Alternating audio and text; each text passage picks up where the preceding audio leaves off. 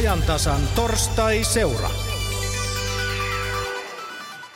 Sisus, sisusauna ja Sibelius siinä suomalaisen yhteiskunnan kolmikulmainen peruskivi, näin olemme tavanneet ajatella. Tänään puhutaan tuosta viimeisestä 150-vuotis juhlavuotta viettävästä kansallissäveltäjästä, jota tätä nykyään kunnioitetaan omalla liputuspäivälläkin.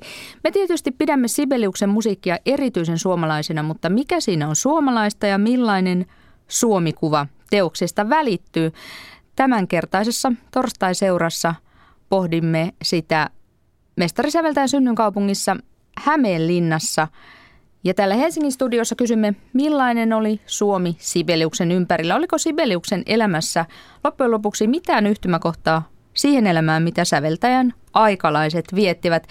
Pasilan studiossa vieraana historian professori Henrik Meinander Helsingin yliopistosta. Tervetuloa. Kiitos. Miten tuttu mies on Sibelius? No, Sibelius on tuttu monestakin yhteydestä, mutta ennen kaikkea Erik Tavashanan suuresta elämänkerrasta Sibeliuksesta, mutta senkin lisäksi on Sibeliusta tutkittu monesta eri näkökulmasta. Tuota niin, Sibelius syntyi ruotsinkieliseen perheeseen, opiskeli Berliinissä ja Viinissä, nautiskeli kämpin hotellin nestemäisistä tarjoiluista oikein pitkän kaavan mukaan. Voisi ajatella, että hyvin poikkeuksellista elämää 1800-luvun lopun Suomessa. Jos nyt hakisi vertailukohtaa nyky-Suomesta, niin mistä sitä pitäisi hakea, minkä kuka voisi olla, kuka voisi elää yhtä erityistä elämää kuin Sibelius? Tai oliko se erityistä?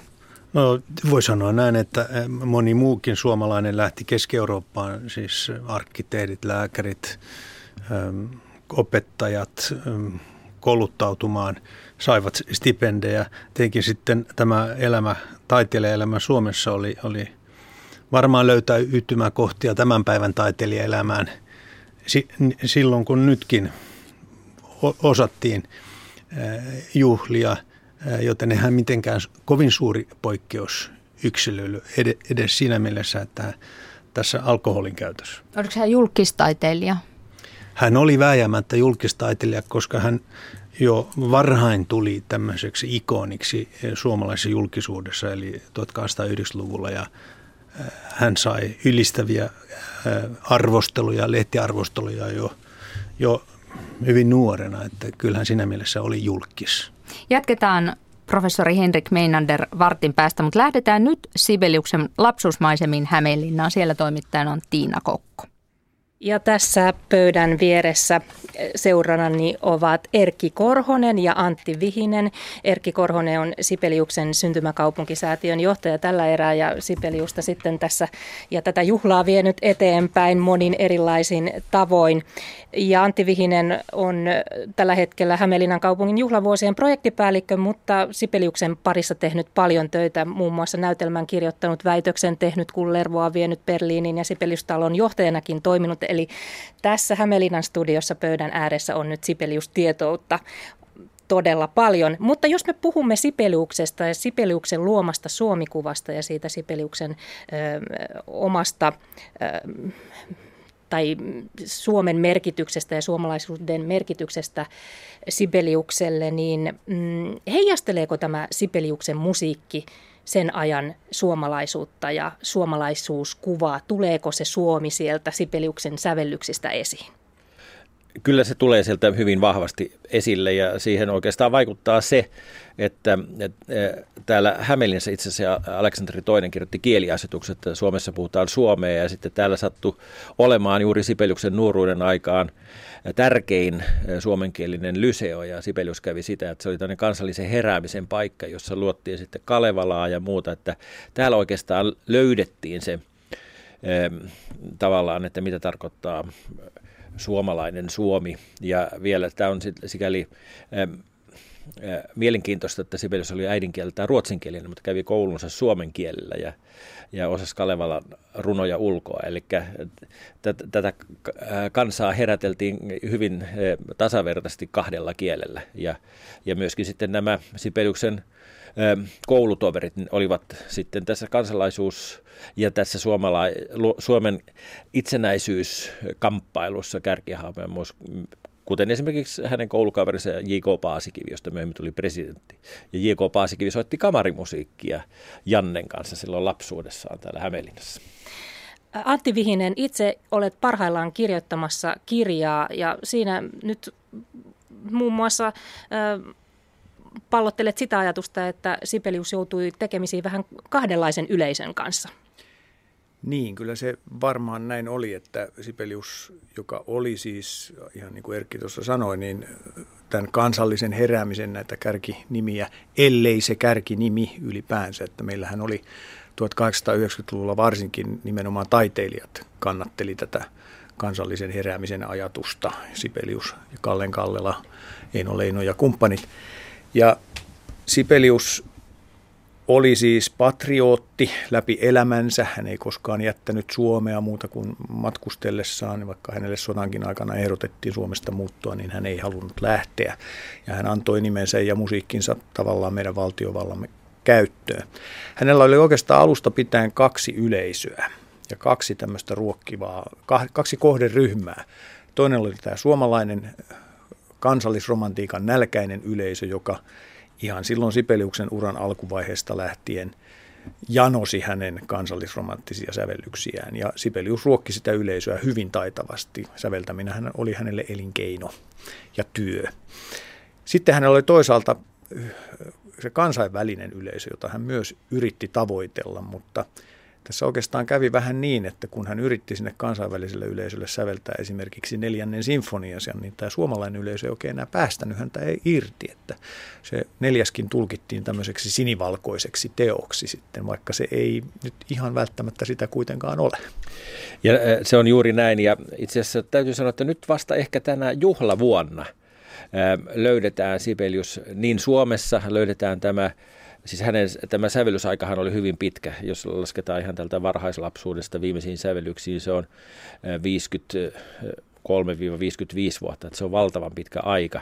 Ja yhteensä kaikki sovitukset mukaan lukien yli 700 teosta. Siinä on tyylejä ja aikakausia laidasta laitaan. Ja, ja myös Suomessa nyt koko aika niin uudelleen arvioidaan monia sävellyksiä ja semmoisia, joita aikaisemmin pidettiin vähäpätöisenä, löydetään niiden arvo.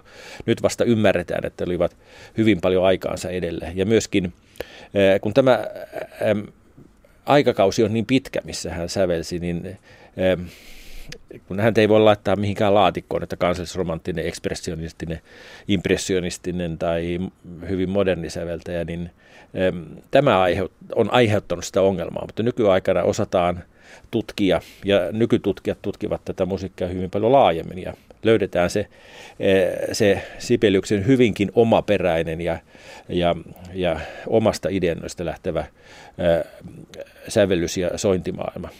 Mutta voidaanko sieltä sitten löytää jotain erityisiä suomalaisia piirteitä hänen musiikista? Voidaanko tällaista edes niin kuin kysyä tai omia suomalaisuutta tiettyyn kyllähän, musiikkiin? Kyllähän tämän kysymyksen tietenkin voi esittää.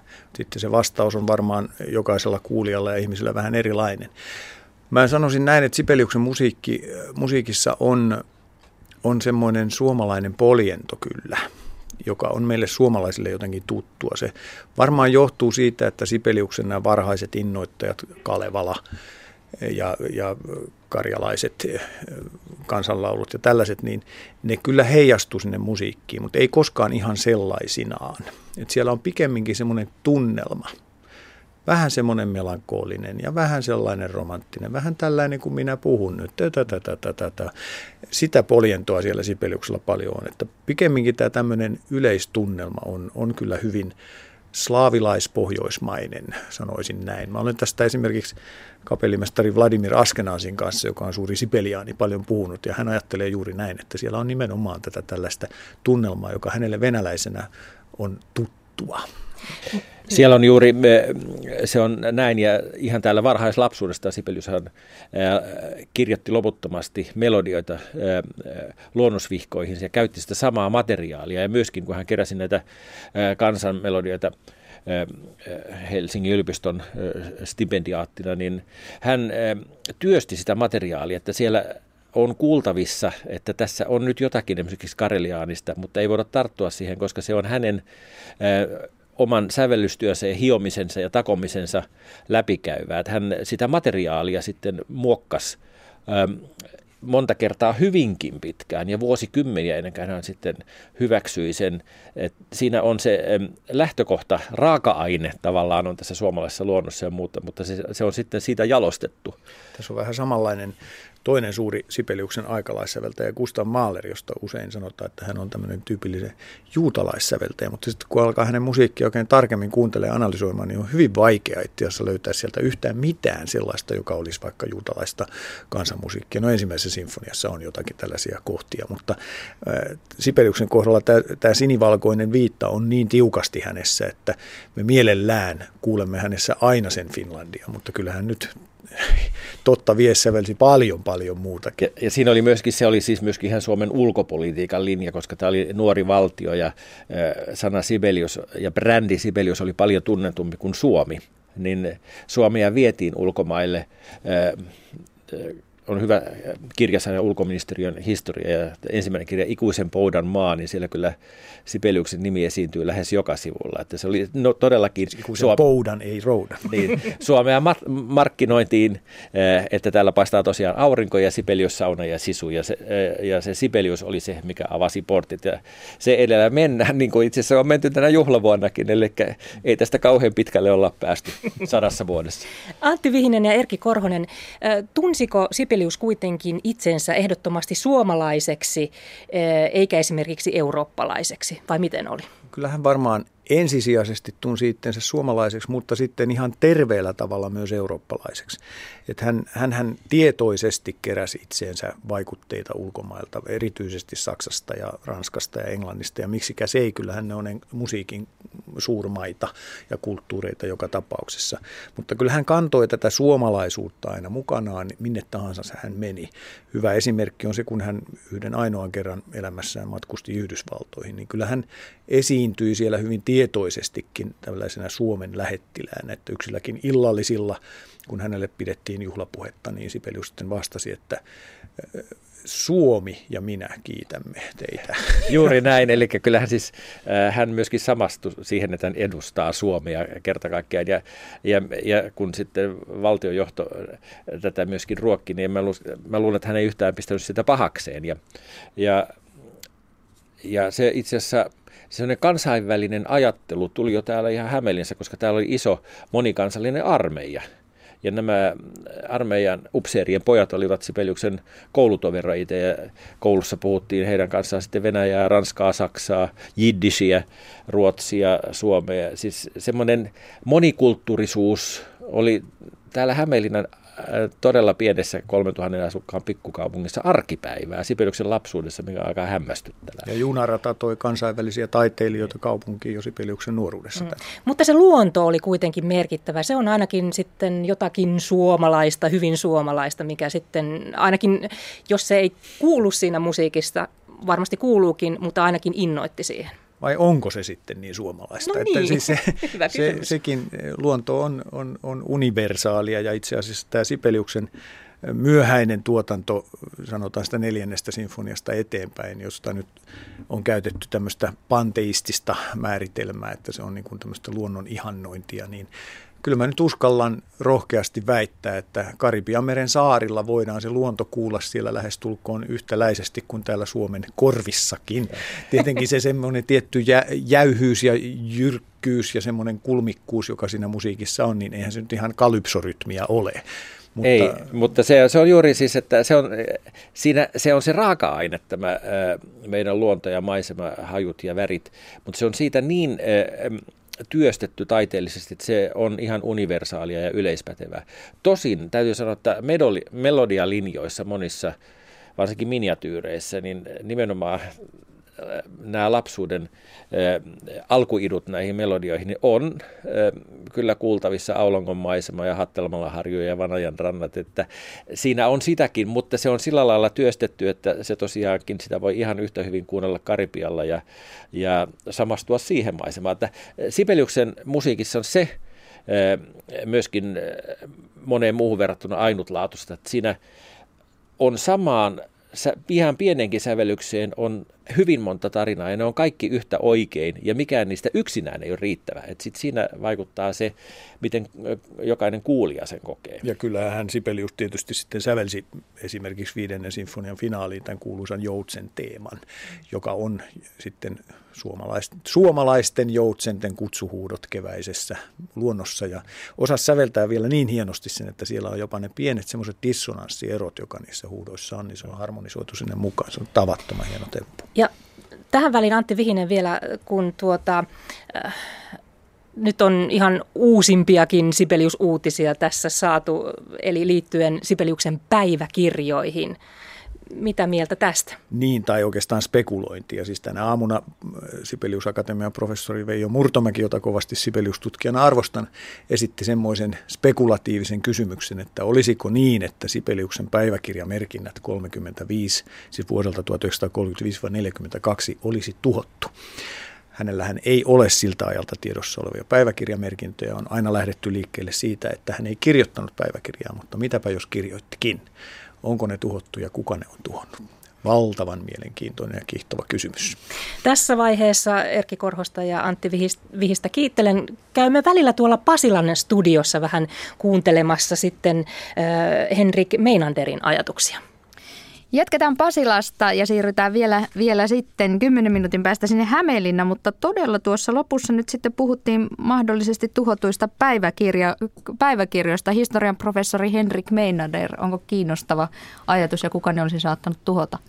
No se voi olla joko hän tai sitten jos, jos siellä oli sellaista, josta hänen vaimonsa ei pitänyt, niin eh, vaimo, tämä on valitettavan usein tapaukset, että vaimot – tuhoavat sitten jälkeenpäin tätä aineistoa, mutta minun mielestä tärkeämpää kyllä on, on, on, on tutkia hänen vaikutus siihen muuhun maailmaan, että, että Sibelius ei siinä mielessä ollut mikään kirjoittava henkilö, vaan hän, hän ilmaisi itsensä musiikin kautta, että en, en, en oikein usko, että löydämme mitään kirjallisia lähteitä, jotka hänen kädestään tullut, jotka ovat, paljastavat jotain uutta.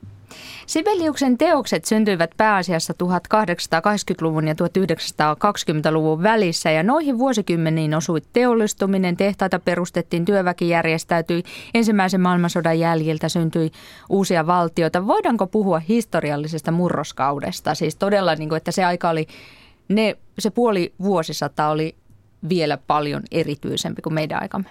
Kyllä se Suomella oli erityinen, koska sen ansiosta sitten – Suomi saattoi irtautua Venäjästä. Kun se vielä syntyi, niin, niin oli hyvin nuori ajatus, että Suomi olisi valtio valtiossa. Juuri 1860-luvulla tämä ajatus sitten kypsyi ja ilmastiin ensimmäistä kertaa julkisesti. Ja hänen elinaikanaan sitten tämä uskomus tai, tai, tai vaka, vakaamus siitä, että Suomi oli valtio – vahvistui ja, ja Sibelius nuorsuomalaisena sitten osallistui tämän tässä rakennustyössä. Niin kuin te Hämeenlinnassakin todettiin, niin Sibelius oli kansallisen heräämisen kärkihahmoja ja patriotti ja hänen musiikissaan teoksissaan välittyi myös sellainen kuva, jossa, jossa alistettu urhea kansa heräsi taistelutahtoon ja sitten odotettiin sitä kevään koittamista. Öö, tuota niin, patriotti, oliko se ainoa vaihtoehto sen taiteilijalle olla patriotti? Kyllä se oli, oli ainoa vaihtoehto, jos halusi saada, saada teoksiaan soitettavaksi ja, ja, ja tulla julkiseksi henkilöksi niin porvarisessa Suomessa, niin, niin se oli, tietenkin sitten oli monenlaisia patriotteja. Ja kuten totesin, Sibelius voidaan, voidaan luonnehtia nimenomaan nuorsuomalaiseksi patriotiksi.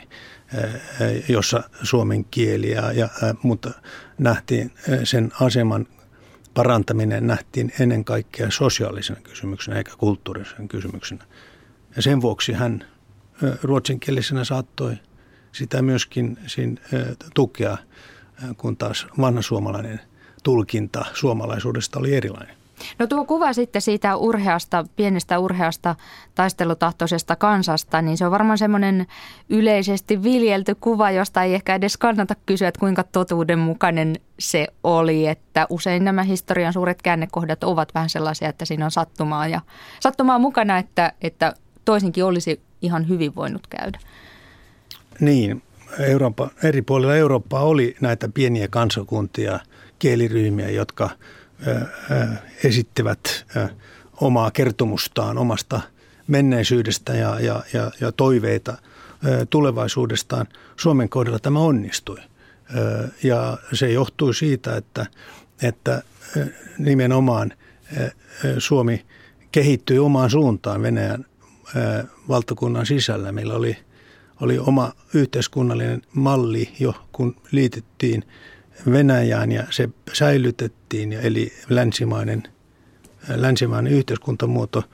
Ja, ja, ja, ja tätä sitten voitiin hyödyntää sitten, kun Venäjän vallankumous tuli. Suomi oli valmis valtio rakennelmaltaan 1917, kun sitten tuli tämä mahdollisuus. Kansallisen heräämisen aatteeseen kuuluu se ajatus kansan sivistämisestä, kansan sivistämisestä kansan, eli, eli suomen kielellä. Ja Sibeliuskin puhui, että taide kuului kaikille, mutta mietitäänpä sen ajan Suomea, niin, niin milloin vaikka kainuulainen talonpoika kuuli Sibeliuksen musiikkia?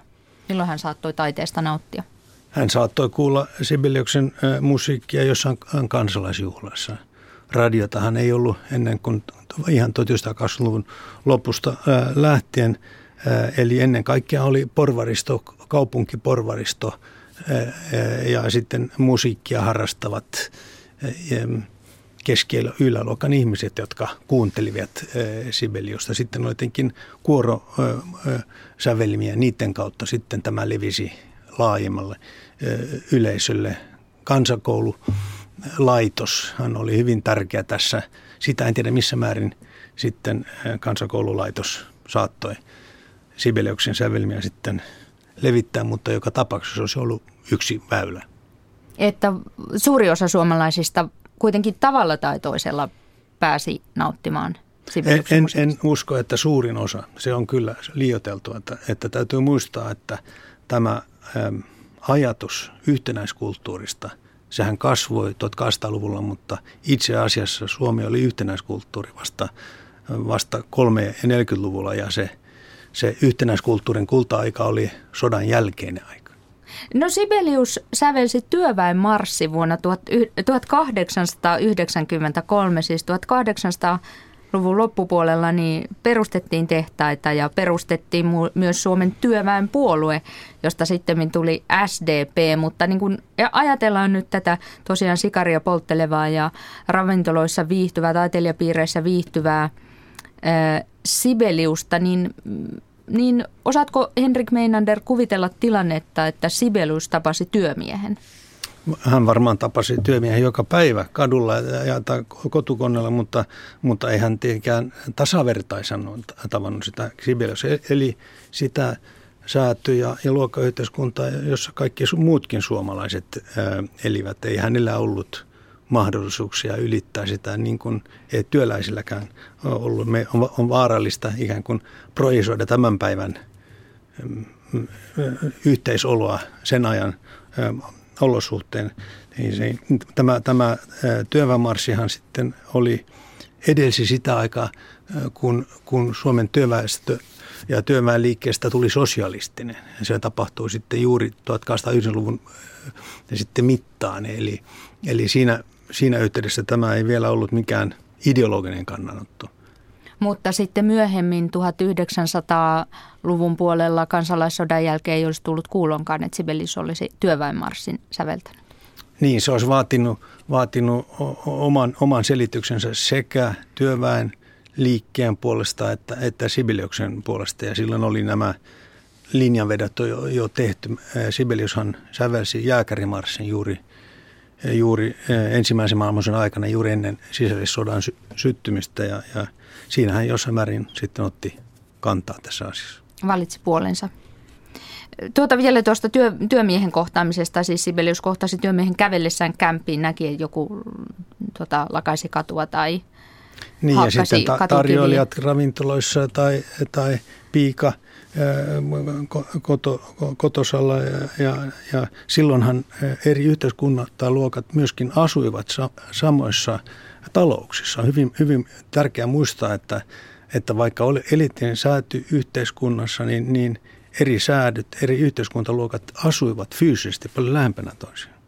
Ja siellä tosiaan Ainolassa asuttiin, Ainolaan muutettiin jossain vaiheessa, mutta sieltä sitten Sibelius kävi, kävi siellä kämpin, kämpissä pyörimässä ja tosiaan oli velkaa oikealle ja vasemmalle ja samppania maistui ja sikarit paloivat. Ja, ja ajan niin kuin se sosiaalinen koodi taisi olla se, että Ainolla ei ollut asiaa sinne kapakkaan. Ju, juuri näihin viettoihin Ainolla ei useimmiten ollut, ollut, ollut, ollut tuota kutsua.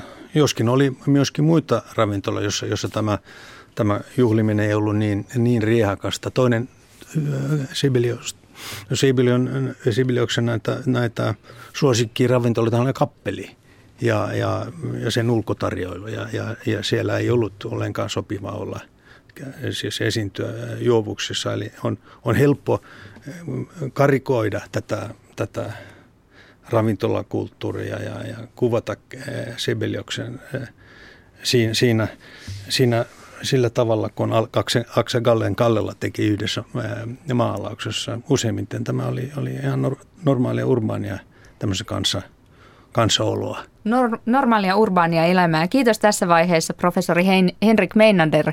Mitä mietteitä nousi Hämeenlinnassa? No tässä Erkki Korhosen ja Antti Vihisen kanssa, kun tätä teidän keskusteluanne kuunneltiin, niin nousi ainakin se, vaikka Sipelius itse ei nyt tietenkään tähän työväenluokkaan kuulunut, mutta hän kyllä tiesi sen, että mitä on olla varaton. Kyllä näin, ja sitten se oli myöskin semmoinen oikeastaan ehkä myöskin yksi näistä syistä, minkä takia hänestä tuli säveltäjä, että hän päti ihan sitten nuoruudessa kaveripiirissä sillä, että hän pystyi improvisoimaan ja soittamaan siinä ja sai sillä sen paikkansa, kun ei ollut rahaa. Ja myöskin se, että hän oli tänne hyvin modernista perheestä sinkkuäidin, isoäidin ja sisaren kasvattama ja sen takia hakeutui naimisiin Aino Järnefeltin kanssa, joka oli tänne selkäranka. Ja herra säveltäjämestari sai olla tänne huithapeli ja, ja vaimo hoiti homman ja piti jollain lailla sitten asiat kasassa. Että hän tiesi kyllä, mitä on olla rahaton. Hän oli oikeastaan koko aika luokkaretkellä ylempään sosiaaliluokkaa läpi elämänsä. Niin, kyllä se tietysti Sipelius kaiken tämän tiesi ja mun mielestä jotenkin aivan liikuttava hienoa on se, että tämmöinen persaukinen säveltäjä päätyy meidän sadanmarkan seteliin vielä semmoisena pörrötukkana, krapulaisena kuvattuna. Valvotun ja tota, yön kappelissa jälkeen. Jotain vertauskuvaa koko tähän Suomeen ajateltuna. Ja jos nyt ajatellaan sitä, että mitä Suomi oli ilman Sipeliusta, niin kyllähän hän tänne valtavan hienon ja uljaan musiikkikulttuurin voisi sanoa melkein perusti. Meidän kapellimestarit, laulajat tänä päivänä vaikea kuvitella ilman häntä. Erkki Korhonen vielä ihan lyhyesti. Mitä, millainen Suomi olisi ilman Sibeliusta? Se olisi varmasti paljon köyhempi ja äh, voisi ajatella, että se olisi vähän niin kuin Ruotsi. Ehkä sitten Suomessa olisi syntynyt Abba tai vastaava, äh, jos meillä ei olisi ollut Sibeliusta. Kyllä Sibelius on ollut sitten innoittajana, että meillä on niin valtavan hieno kaarti huippuluokan ja maailmanluokan säveltäjiä koko aika ja nyt ehkä tällä hetkellä ykkösenä Kaija Saariaho, jossa myöskin kuuluu Pariisissa asuvana tämä Suomen luonto ja Suomen metsä. Kiitos Erkki Korhonen ja Antti Vihinen ja Sibeliuksen syntymäkaupunki kuittaa. Ja kiitos Tiina Kokolle Hämeenlinnaan. Sibeliusta juhlitaan, juhlitaan tänä vuonna tietysti hyvin monin tavoin. Vielä lyhyesti professori Henrik Meinander. Häntä juhlittiin siis myös omana aikana. Kyllä. Juhlittiin ja arvostettiin. Kyllä, ja ne oli eri, ne tässä kun, niin kuin Hämeenlinnassa todettiin, niin näitä oli eri vaiheita, hän siis, hänen eri rooleja. Vuosina vaihteessa hän oli, edusti sekä Suomen, mutta myöskin eurooppalaista virtausta Suomessa. Eli haluaisin kyllä tässä myöskin korostaa sitä, että tämähän ei ole mitenkään ristiriidassa to, toisensa kanssa se, että on suomalainen, eurooppalainen ja, ja, ja, ja, ja Sibeliukselle suomalaisuus tarkoitti myöskin eurooppalaisuutta mitä suurimmassa määrin. Ja Suomen brändille valtavan arvokas Kyllä. henkilö. Kiitos oikein paljon vierailusta ajantasassa historian professori Henrik Meinander.